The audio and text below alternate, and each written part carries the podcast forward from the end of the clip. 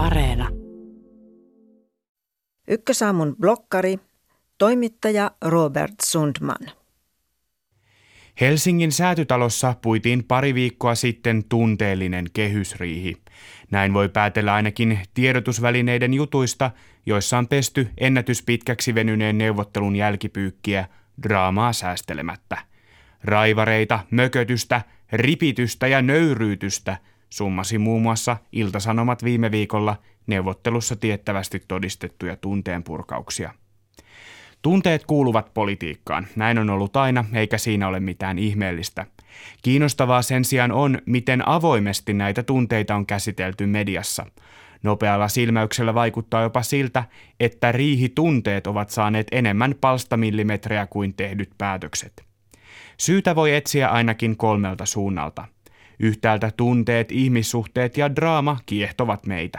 Toimittajat ja yleisö ovat uteliaita tietämään, kuka ministeri ei tule kenenkin kanssa toimeen. Toisaalta juuri näissä neuvotteluissa tunteet saattoivat olla poikkeuksellisen paljon pinnalla, sillä vääntöä käytiin pitkälti myös, no, tunteista. Tiettävästi keskustalla oli juuri tunne siitä, että hallitus on liian punavihreä, vaikka sen pitäisi olla pikemminkin punamultainen – Puolueessa haluttiin saada aikaiseksi fiilis siitä, että keskusta olisi hallituksen toinen pääpuolue, ei vain yksi SDPn neljästä kumppanista. Kolmas syy on vuodot. Säätytalon tapahtumista on kerrottu yksityiskohtaisesti julkisuuteen, koska niistä on kerrottu yksityiskohtaisesti toimittajille. Tätä on myös kauhisteltu. Keskustan päääänen kannattaja Suomenmaa paheksui pääkirjoituksessaan sitä, miten demarilähteiden supatukset ovat menneet toimittajille liian helposti läpi. Otsikossa lehti innostui puhumaan jopa tiedotussodasta. Politiikassa tällaiset vuodot ovat kohtalaisen yleisiä. Vuotajan tunnistaa hiljaisuudesta, toiset siitä, että ne paheksuvat vuotojen poikkeuksellisen suurta määrää. Pian roolit jälleen vaihtuvat – Ensi viikolla on toisten rooli vuotaa ja toisten paheksua. Toimittajana tietysti puolustan vuotoja. Samallain voi olla miettimättä, pitäisikö vuotoja ja niiden pohjalta tehtyjen juttujen pelisääntöjä selkeyttää. Se saattaisi auttaa myös lukijaa, kun hän arvioi itse median kertomaa.